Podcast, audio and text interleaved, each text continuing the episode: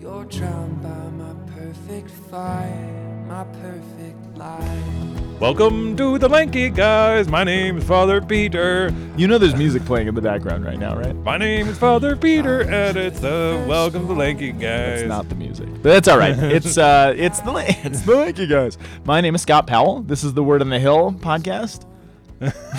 There's so many identifiers. The, the- welcome to the station identification. So we we asked a, a number of times if people think we should get rid of the name, or uh, which is just me because I get all self conscious about the name. Mainly, pe- I know people like the podcast. I know people listen. But it's like when I'm speaking to benefactors or bishops or something, and they're like, "Oh, you have a podcast?" it's, the, it's the lanky guys. I, just- I feel so self-conscious about it, so I always stress the word on the hill. But nobody can, nobody remembers. that. Nobody remembers Nobody that. knows the word on the hill. They're like, "Oh, the lanky guys." Yeah, Yeah, I that's listen to us. the Lanky Guys. Like that's the thing is that we knew the minute shtick. that we came up with it that it was a memorable phrase. Do you remember what our original name was? No. The lamest name on earth. No, please. Lanky guys reflecting on scripture. No, it was No, that was what we called No, ourselves. did, did, did we do it at the beginning? Yep. There's actually, if you go back to the archives, there's a one. It's actually, I, I even remember your tone of voice. Welcome to Lanky Guys reflecting on scripture. Or something. oh, that hurts It's pretty funny. inside it so hurts bad. inside. Anyway, we've moved on from there. Yeah, yeah. So thanks for thanks for remembering us, and uh, we so love the fact that you all are tuning in. And um, Yeah, do you got any is- shout outs? I'm sorry, I, I cut you off. um, did did, I, did Steamrolling by, by the way, did anybody ever like tell us of what a, an alternative name could be? Uh, no, we got no. I, people like the name, which was much to my chagrin. I was hoping that somebody would give me the license to change it. Yep. There, I think there were a couple people who were like, "Yeah, we think the name is dumb," but uh, the the one legitimate concern is that because we don't have the word Catholic somewhere in our title, it, we're harder to find Uh, organically. But what you gonna do? well, this is what I know is that you, What do you know? You dedicated listeners have got us to some seriously high numbers in my world. Yeah, I, I We're over two speaking of- downloads. No, you know? we're not. Yes. Oh, we you are. mean total? Yeah, yeah. Not like today. Two million times we've been downloaded. And then there was something. Did you get the? It was. I think it showed up on Facebook maybe. But you had mentioned the. What's that game that we played at the staff retreat? There's something about werewolves and One night ultimate werewolf. Yeah, the Duke. I think it was the Duke University Newman Center was like, we play Ultimate Werewolf, and they were they were super pumped about it. So not only do they listen to the podcast, they also play One Night Ultimate Werewolf, making them the nerdiest Catholic center in the country. That's that's awesome. Second to us. Second only to us. So anyway, shout out to the Duke Newman, the Duke University Newman Center. Dude, do you know what's awesome about Duke Tell me. is they, They have, have, uh, Richard Hays. Oh, they do have Richard Hays. Richard Hays. They also have Coach K. Oh yeah. So I mean, it's a pretty stacked place. Yeah, so if if uh, Newman Center people, if you haven't taken a class from Richard Hays, he wrote um, some seriously critical texts for my ability to understand how Paul uses Scripture and um, The idea Gray- of echoes. yeah, and uh, Echoes. uh, You're mimetic- listening to Echoes. Uh, Echoes was John DiLiberto. But then, Echoes with Richard Hays. but Tim Gray got Tim his Gray? teaching style from Richard Hays. Because he did his undergrad or master's degree. one of those. He got he went to school. he got a degree there. So my mentor, your mentor, one of our mentors, Mentor. went to school there, and was mentored by Richard Hays, I believe. Yeah, so in a certain sense, we were mentored by Richard Hays. We'll say that. Let's go with it. Okay, I like it. So we're in the 22nd Sunday in ordinary time. That sounds like something I would have edited in between. That segue is so sharp. it sounds like, oh, I wonder what they said in between that Scott had to edit out. And now you'll never know. All right, 22nd Sunday. First reading, is- gosh, we, we are like old school in how we're Yeah, talking. we First we reading is get to the Deuteronomy 4, 1 to 2, 6 to 8. Yep. Um, Deuteronomy 4, 1 to 2, 6 to 8. Very good. Our responsorial psalm, we are we have finally moved on from Psalm 34 for the last Taste and see, dude. Taste and see. So we're in Psalm 15, verse 2 to 3, 3 to 4, and 4 to 5. And then the response itself is coming from 1a. You didn't do anything funny. You always do something uh, funny. You got to go say Mass. Oh, yeah. You should be thanking me for not being as funny. Thank you for your stoicism, Dr. Scott. Dr. Scott, your stoicism is quite remarkable today. It will save my day. Um, you're the most cynical optimist that I've ever met in my life. I'll take that. Yeah. I'll take it as a compliment it because is a total. actually that's actually that's- accurate. It's weirdly like you've hit on something that's true about me that I don't know if I've ever named. this is kind of a big moment in, I've been in my life. You've, I've actually you've been reflecting on you. Yeah. I'm the most cynical optimist. I'll take that. Yeah, yeah. Okay, so then we're in to James 1, 17 to 18, 21b to 22, and 27. That that seems like we're going to throw half a verse in there. I'm also an optimal cynicist. Sorry. Throw your, what about the oh the 21B? 21b to 22, and then 27 on top of that. just just for good measure. All right, and our gospel, which I'm very excited to get to, is coming from Mark chapter 7, verses 1 through 8, then jumping to 14 through 15, then jumping again to 21 through 23. This is a very piecemeal set of readings today. Peace Meal. meal. Piece, piece, piecemeal. Do you know what a piecemeal is? Something that's divided up arbitrarily. No, it's something that you uh, coordinate your relationships with another while you're eating. What? You make peace over. Are you making a joke? It's like Are you, yeah. are you making a pun? A piecemeal. I, I'm having a piecemeal tonight you- with. I just knew that you and I actually have these these really wonderful uh, alternative perspectives of things, and from each other. and from each other. Yeah. And, and th- that if That's I what said, makes this an interesting podcast. if I said piecemeal, then I knew that you were going to say that it was going to be divided into pieces. oh my gosh. And, and then I was going to think about a relational thing. which is, I think etymologically, you think relationally. Yay! Who's more fun? Me. All right. Speaking of fun, it's Deuteronomy. Deuteronomy. Yeah, we are kind of old school today. It's because you fed me Red Bull. Oh yeah, and I've had so much. You've had, like- so much coffee I had four espresso shots in a row. I and you just started to crash, and then somehow you've risen back from the ashes. You're like a phoenix. You've come. You've come back. You know, you have Red Bull and I have Izzy. Yeah. By the end of this, when I'm saying mass, I'm gonna be like in the name of the Father and the Son and the Holy You're Spirit because I'm gonna just crash. You're gonna fall asleep during the gospel. No, you have to read the gospel. Maybe they're in the first reading. All right, Deuteronomy. Deuteronomy. We're in the. I'm talking fast. Slow down, Scott. Articulate. We're in Deuteronomy today, and we're coming from Dude. the. So Deuteronomy is is is there's. I I'm partially hung up because I really want to get to the gospel, but we're not there yet. We have to set it up first. And I you. You, you haven't talked about any of your great ins. Usually, you'll you'll sort of infer like I've got such an amazing thing to say today, but you haven't done any of that today, which makes me because I'm they're cool readings altogether, but it's a little bit more difficult to find the the common thread. I think here. So know, Uh, wait, okay, yeah, you give us give us some context because I do actually Yeah. have something to say about dude. I've got something to say about Deuteronomy. I'm just having a hard time kind of finding what we're meant to. Yeah, okay. So Deuteronomy, we're coming from the very beginning of the book. Um, there's a couple different ways that you can read the book of Deuteronomy. So the, the book of Deuteronomy itself, it, it's this is the book for the Hebrew people of the law, sort of par excellence, right? This is when we talk about the law, when Paul uses that for shorthand, when the people in the New Testament, you know, speak this way, they're talking not about all of these things in the Old Testament. They're talking about Deuteronomy. It is Breaking the the law, breaking the law. bum, bum, bum, bum, bum, bum. It is, you know, everything sort of encapsulated. So you'll get a lot of the things that show up in Exodus, you'll get the Ten Commandments and all sorts of things. They're all kind of repackaged in Deuteronomy. And so, in that sense, Deuteronomy is often seen as the constitution for the Jewish people, for the people of Israel. This is where, like, you go to find what do we believe? Who are we? Right. What does it mean to be Israel? And kind so, of the Declaration of Independence to us. well, it's our, it's the Constitution. I'm pretty, pretty sure I just said that. I, I, am really feeling t- totally Henri today, like uh, old school Henri. You were killing me. I, you know what it is? Is, is it's like there's been so much stress within the church. It's just like this. The stressfulness is like Yeah. I, I'm sent to this tr- the breaking point yeah, right that's fair. I'm just telling you. So that's I'm I'm kind of a broken man, and so I'm like I'm just like And I we're like- both a little slap happy. We've been so somber. Times are hard. Times and are now really we're just slap happy. And you have a piece of glitter on your right eyelash, That uh, like sounds eyelid. right. Because I have daughters. you know what? Lay off. And so every time Whoever you look invented- at me, it, it li- it like shines. I just winked at you with it. Whoever invented glitter, Is a I hope is is. I'm not going to say burning in hell, but suffering in purgatory at least, yeah, no, because that was a have to- bad decision. they have to burn it off. You need to atone for what you have done. to Somebody asked me the other day. They said, "It said, would you prefer your Jeep to be covered in mud or glitter?" What do you think? What a terrible question. And I said, "Mud." That's glitter. I'm like, glitter just never goes away. You can't do anything about glitter. Hence my eyelid. Yeah. Where is it? Now I'm all self No, no, don't. on It's the glitter. other eye. okay.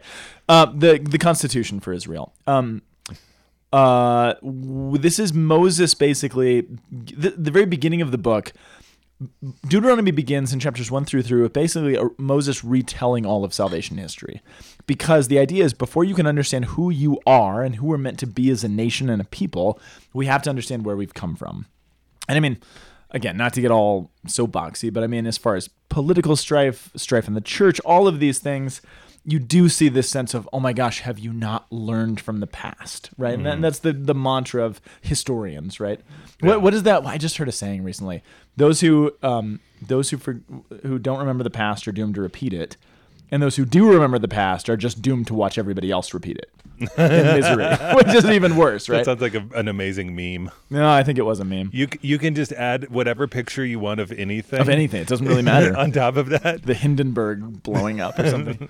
so Moses said to the people, after retelling the whole story of salvation history, he's just done that. Now, as they're about to go into the promised land, they're about to. So we kind of got the tail end of this last week, remember? We got the end of the story. So this is when they're about to go in and take possession of the land. Last week was after they had finished taking possession of the land, and they basically have to re up this sort of. Uh, are you going to be true to this? Are you going to adhere to your constitution?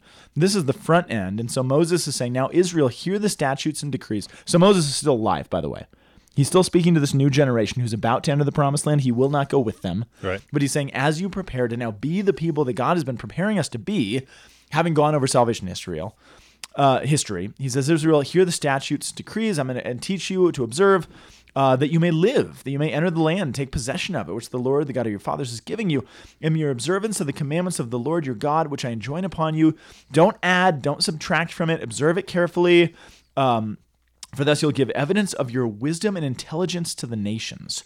Those who hear of all these statutes and say, This great nation is truly wise and intelligent as a people. For what great nation is there that has God so close to it as the Lord our God is to us, whenever we call upon him? Now, let me just pause there. This tells me so you could read this in one of two ways. A lot of people over the history of over the course of history, and a lot of people in Israel, this is what they're called out on by the prophets. You can read that saying, "Oh, listen, we're better than everybody else."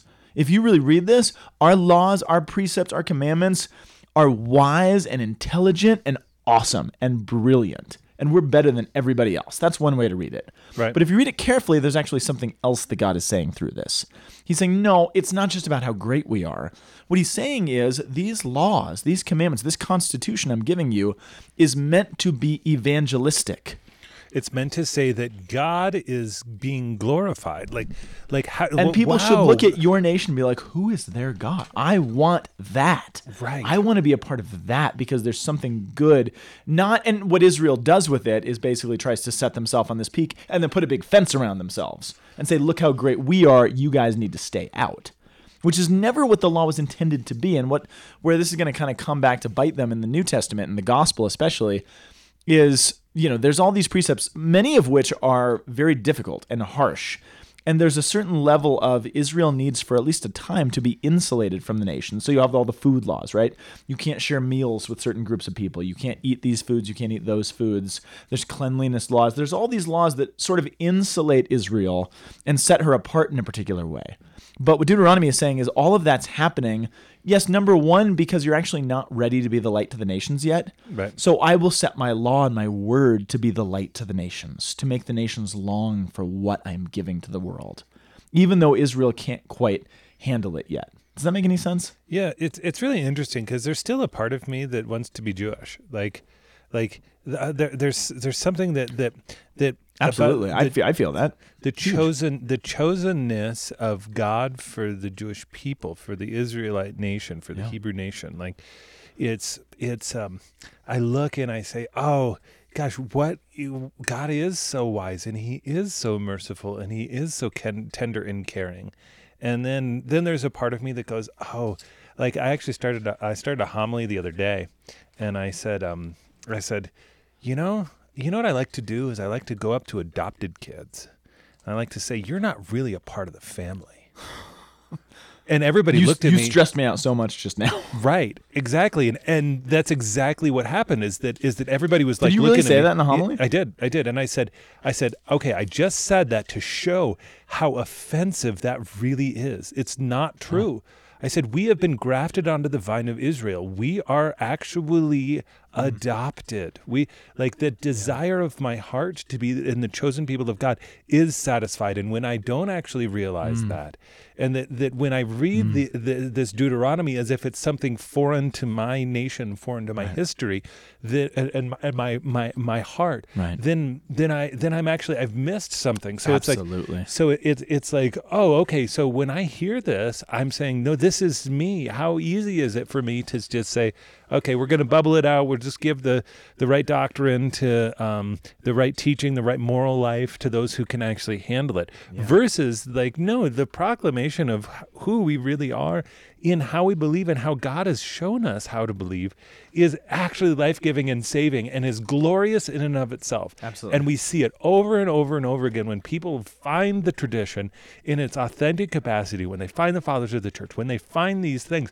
they say, Oh my goodness, look how close the Lord is to the church. Yeah. And this is what why we, we live in this hard age where we say, "Oh my goodness, lo- like it, does the Lord even care?" And mm-hmm. and and it obscures the, the the the sins of the church obscure the ability to say how wise and right is God in what he has guided us through these ages because Absolutely. because it's a total twisting um, uh, denial and rejection of what's actually taken place and that's like and that's the thing that, that we have to really keep in mind Absolutely. And it's what Jesus is going to remind the Pharisees and the scribes in the gospel that they're not keeping in mind because they're doing the opposite. Of, they're doing exactly that. right Um, which is, I I think, actually a good.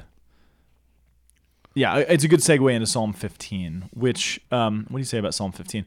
The what we're given, the, the response itself is the one who does justice will live in the presence of the Lord. There's a title that in some translations comes along with Psalm 15. You know how a lot of the psalms have title like a Psalm of David, or we talked about what Psalm 34 that we've been in for a month. Yeah. a Psalm of David when he escaped from Abimelech by pretending to be crazy, which is my fa- I think is still my favorite title of a psalm.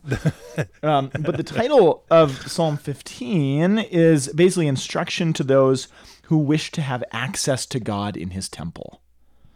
Instructions to those who wish to have access to God in His temple. Which means something very specific in the time of Deuteronomy, in the Old Testament, uh, in the Old Covenant. But if you read that with New Testament eyes, there's something very fascinating about that too, right? Because now God is actually everything He gave in the time of Deuteronomy, all of these statutes, He's sort of I don't want to get into this nuance quite yet, um, but there is this sense in which Jesus Jesus doesn't uh, he doesn't what's the word I'm looking for here? He doesn't. uh, What, how, what, how does the Bible actually talk about it? Jesus doesn't. Um, he fulfills the law. He doesn't abolish abolish the law. I didn't come to abolish the law. I came to fulfill it, which is beautiful because he doesn't abolish any of it. He actually takes what God has given to us and brings it to its natural end. Right. And so all these instructions that we're given about accessing God who is in the temple are all kind of able to be applied to when God then makes himself totally available to us in the bread of life, which we've been talking about for the last month. That's what the church has been setting us up for. It's not coincidental that we get the readings that we get this week, because for the last month, the church has been setting us up for a particular kind of access that Jesus gives us to himself, mm. right? And now all of a sudden we have this psalm about, okay, well, what does it mean to access the presence of the Lord? Well, you have to do justice, you have to live rightly, be blameless, thinks uh, the truth is in his heart, slanders not with his tongue, don't harm your fellow man, don't take reproach against your neighbor, um, you know, et cetera, et cetera. We should be thinking about these not in this weird Old Testament foreign, uh, foreign to us, not connected to us sense, but every time we receive the Eucharist, every time we go to Mass, Psalm 15 would be a great reflection on the way to Mass or as you're preparing for it because it's about how do I access God in his temple? Well, where is his temple? His temple is now enshrined in the Eucharist, which I actually get to receive into my body right whenever I want to. Then provided I'm in a state of grace, right? But that's a whole different level. So God hasn't changed the law. He's simply changed the nature of what the law applies to. Hmm. Oh, it's not just about walking up steps to this big stone building anymore. Now it's about a disposition of my heart. And it, the funny thing about Deuteronomy, and I didn't mention this at the beginning, Deuteronomy, when we hear it's a constitution or when we hear it's all the laws, it's the precepts, all this stuff, Deuteronomy to many of us just sounds like it's going to be this boring book of dry, dull law code, right? but did you know what word is repeated in the book of Deuteronomy more than any other word? heart Heart, right? And it's it's people have said it's the heartbeat of the Old Testament oh.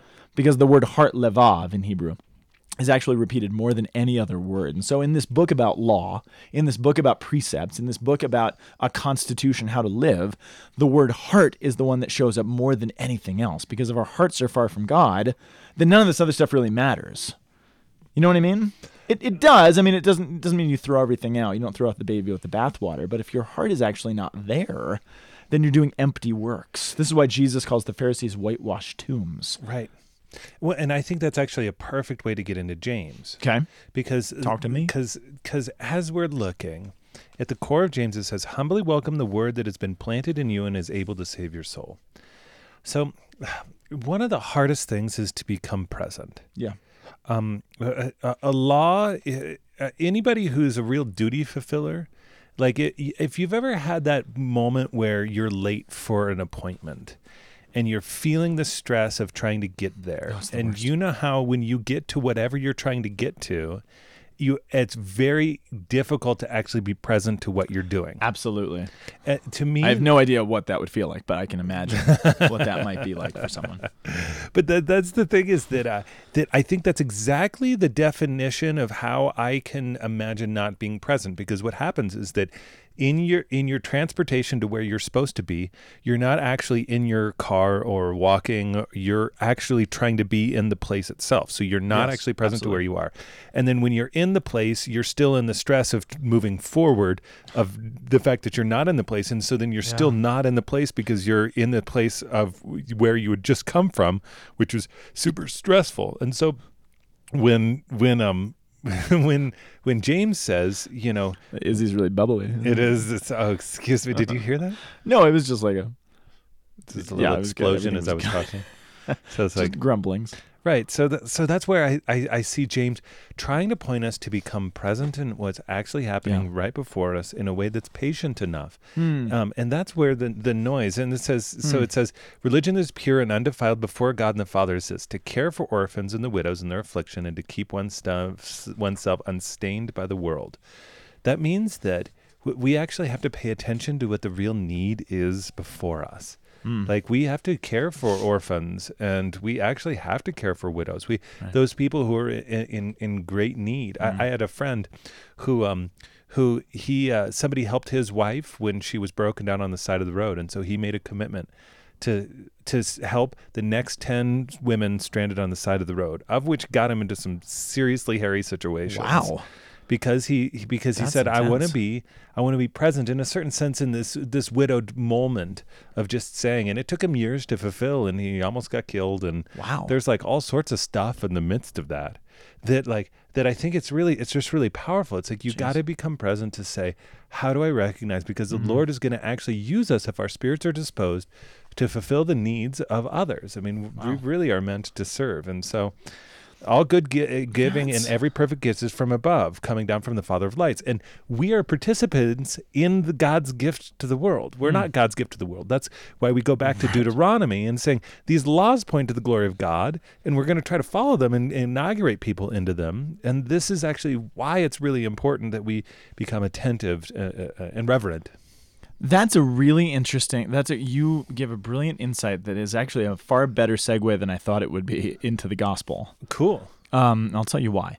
So, I, I I was a little disappointed this morning when I was kind of studying these. A little disappointed in the sense of like I I was I really had fun with the Bread of Life discourse. It was kind of fun knowing, like I knew what to expect. We had this long, kind of drawn out narrative that we're able to sort of take a few weeks and unpack, which is kind of fun. Right. And then all of a sudden, there's this kind of quick like segue into something else. Now we're somewhere totally different. Mm. But what I realized is we're actually not someplace different whatsoever Mm. because where we actually show up in the Gospel of Mark, and I actually didn't realize this until this is kind of a new discovery. I didn't. This isn't my discovery, but I was reading some commentaries, and others have drawn this out, and I'm sorry to have never noticed it. But this section of the Gospel of Mark, from about the end of chapter three till the beginning of chapter eight, middle of chapter eight or so, Mm-hmm. it's called the bread section No. of the Gospel of Mark. So Did Mark apparently has a bread section.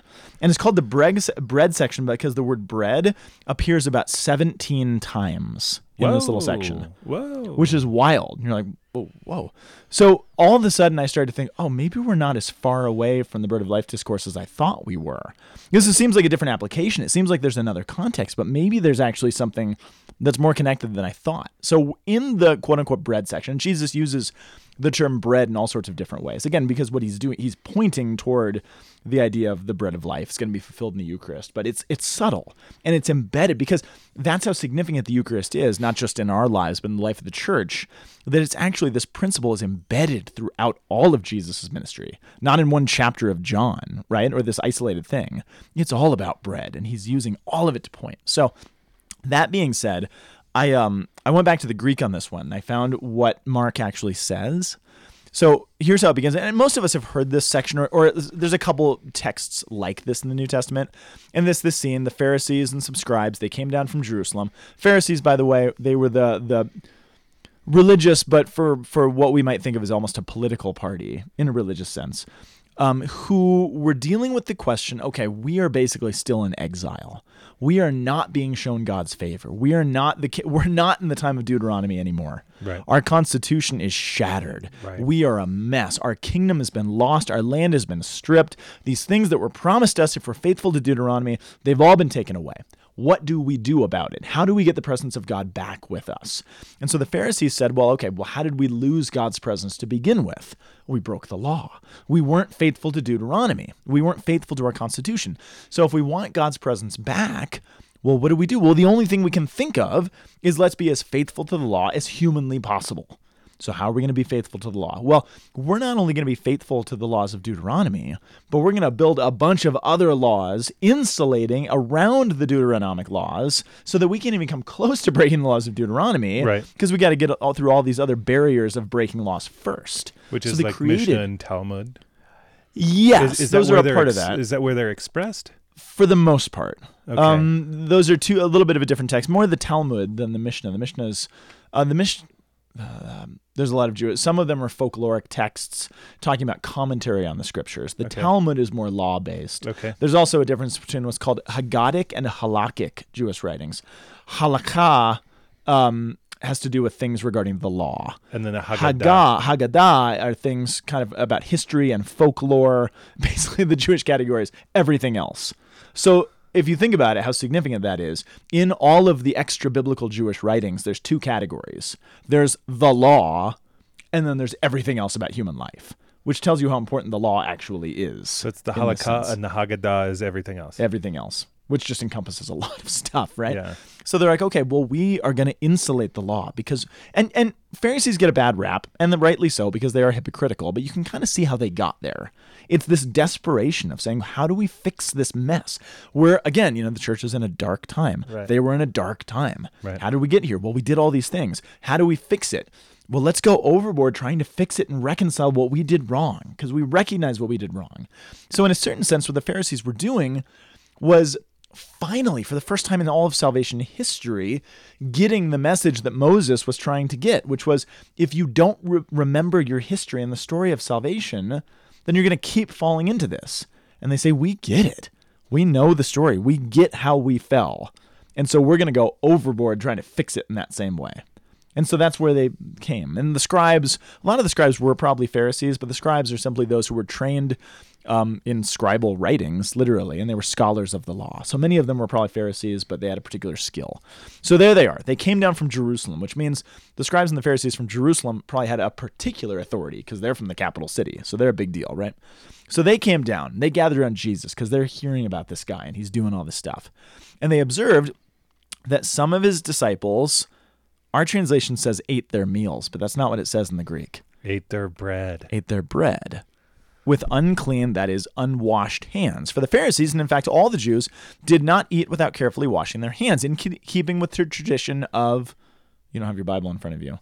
It doesn't say in keeping with the scriptures, it says in keeping with the traditions of the elders. Elders. It says that in this. Right, which is not the Bible. Oh. It's a different tradition. This is not a biblical law that they're questioning Jesus about. This is an extra biblical Talmudic law that they're questioning Jesus about. Right? Which is just an important Jesus is not breaking the law. He's breaking their laws. Right. Uh, so why don't you yeah, yeah, yeah. Uh, where am I? And coming in from the marketplace, they don't eat without properly purifying themselves. And there were many other things that they have traditionally observed purification of cups and jugs and kettles and beds. And the Pharisees questioned him, Why do your disciples not follow the tradition of the, the tradition of the elders, but instead Eat their bread with un- eat bread with unclean hands? What do you think? Now, I'm just guessing here, and I, this isn't an original thought. I've read this elsewhere. What do you think the Pharisees and the scribes are talking about? Because there's actually something that just happened in the narrative. I don't think they're just like, hey, we happen to observe that guy came out of the market and he didn't wash his hands, or that guy did something over there. I think there's some event that they've heard about and they're ticked off at. Do you know what just happened prior to this? feeding the 5,000? feeding the 5,000, where there's a huge, and 5,000 men, right? So there's probably tens of thousands of people who had this profound miracle that Jesus provided what? Bread to all these people. It's the impetus for the bread of life discourse, right? Right. It's actually what launches the whole bread of life discourse. So if you insert this somewhere in that time frame, the Pharisees, the scribes, they're like, wait a second, this guy, he multiplied bread and fish and he fed all of these people. There were thousands of people by a seashore. They didn't have all the materials to ritually clean their hands before they ate the bread. And they're like, we're going to call him out on that. These tens of thousands of people ate bread, but they didn't have the means to wash their hands right. So we're going to attack him. So I don't think this is some generic accusation. It is an accusation directly at one of the biggest miracles Jesus has performed. How dare you? How dare you do this? Which sounds similar to me when they attack him for like healing someone on the Sabbath, right? And making a man walk and bringing his limbs back, all, all those sorts of things. It's the same kind of thing. Why do your disciples eat bread without washing their hands? Well, a bunch of thousands of them just ate a bunch of bread in the field because they were starving without washing their hands. Again, what the tradi- what what the Bible says, Deuteronomy, but more so Leviticus, these cleansing laws, it says the priests before they offer sacrifice have to wash their hands in a particular way. Doesn't say anything about the rest of the people. It doesn't say anything about the lay people or the rest of folks. It says this is how the priests have to do it. And so what the Pharisees did were create more laws that said, well, these priestly laws, again, because we don't quite know what else to do, because we know how we fell into sin, so we're going to go overboard trying to fix it. And we're we're going gonna- apply that to everybody Right, and that's that's the in Phari- every circumstance, not just sacrificial circumstances, every circumstance. and that's the Pharisees' project. yes, Is exactly right. is to say that okay, if the priests aren't going to be faithful, That's absolutely right. if the priests aren't going to be faithful, we're going to be extraordinarily faithful and fulfill what they should have been doing so that we can bring back the messianic expression. Which that there's a God- goodness to that. I mean, there's Right. a rightness to what they're trying to do. I mean, and I think we could fall into that right now. By the way, Absolutely. I mean that's like because because Absolutely. because they're experiencing corruption in the priesthood and this they're, the, the- Absolutely the- right. in every age we're going to face the, the corruption in leadership that's like Yes. just the truth of this but that it, does, it, it and so it, it, it's how do we actually live in a faithful way with our hearts And how do the lay people then actually take some responsibility here and step up where we need to? So, by the way, I have to run in a minute. I have to go say mass, and then I'm going to drop some bar- parish boundaries after that. Um, because I'm a priest now. I've just ordained myself. oh uh, my priests aren't- did you just like wait i was Sorry, I meant was, I'm just kidding. that was I was I'm not going to say mass. that was super weird dude i was like thank you for that existential experience there I, I got confused But it is significant. I mean, I never thought about the fact that what they're calling out is this miracle that Jesus performed. I've never seen that. That's really, really powerful to say. Like, wow, and and you can see how their hearts are going. Like, well, this doesn't, this doesn't coordinate. This doesn't fit a paradigm that Right. that is is going to bring us salvation. Well, here's what's going on, and here's where I have a little bit of sympathy, and also where you see Tons. true hypocrite hypocriticalness. yes, Hypocriticalness. I don't know how to make that adjectival. I like the first way. you said it. Hypocriticalness. and then I, you know Jesus calls out Isaiah, and he's like, "You're crazy." And he says Isaiah wrote about you guys, about you hypocrites. Hypocrites, by you know what the word hypocrite means in Greek, right? Two faced. Uh, uh, two-faced. It can all, but the implication is a stage actor. Right, a You're stage actor who puts on different faces. Different faces. That's what you guys are doing. He says, This people Isaiah wrote about you hypocrites. This people honors me with their lips, but their hearts are far from me. In vain do they worship me, teaching as doctrines human precepts. Your teaching is scripture, something that's not scripture. Right. Which is exactly what they're doing. Which it's funny, you can take this prophecy from Isaiah, I think, in two ways as well. You can take it as an accusation and a calling out of what has happened, or you could take it as a foreshadowing of what is to come, in the sense that there's going to be a people who does honor me with their lips and their hearts, which are close to me because I'm actually going to come and actually make myself accessible to them. And in vain they worship me now, but then they won't anymore. It actually is a foreshadowing, not just of calling out corruption, but of foreshadowing what is going to come to reconcile all this. And then, um, yeah, you disregard God's commands. We skip a couple parts where Jesus rails against them a little bit more. and then the crowd comes together and Jesus tells them it's not what enters. Again, I've heard our Pro- some of our Protestant friends actually use this line to speak against our understanding of the Eucharist in John 6.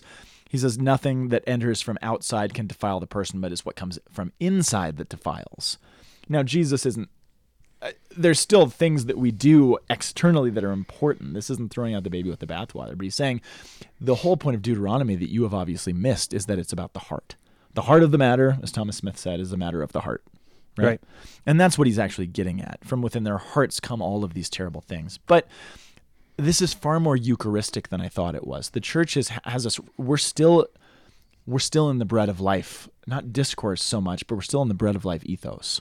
We're still with God preparing us for what we're about to receive, which is essentially Jesus, in this case, preparing his people to enter into the sanctuary, which is what Psalm 15 gives us the instruction for.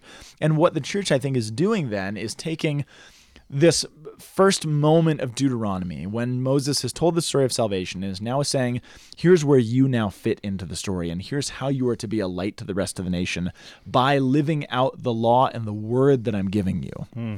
But living it out rightly. Mm-hmm. And then we get an example in the gospel of living it out wrongly. Hmm. And as a, as a result of living the law wrongly, we have the world, you know, the prophets even say Israel has become an eyesore and embarrassment to the nations.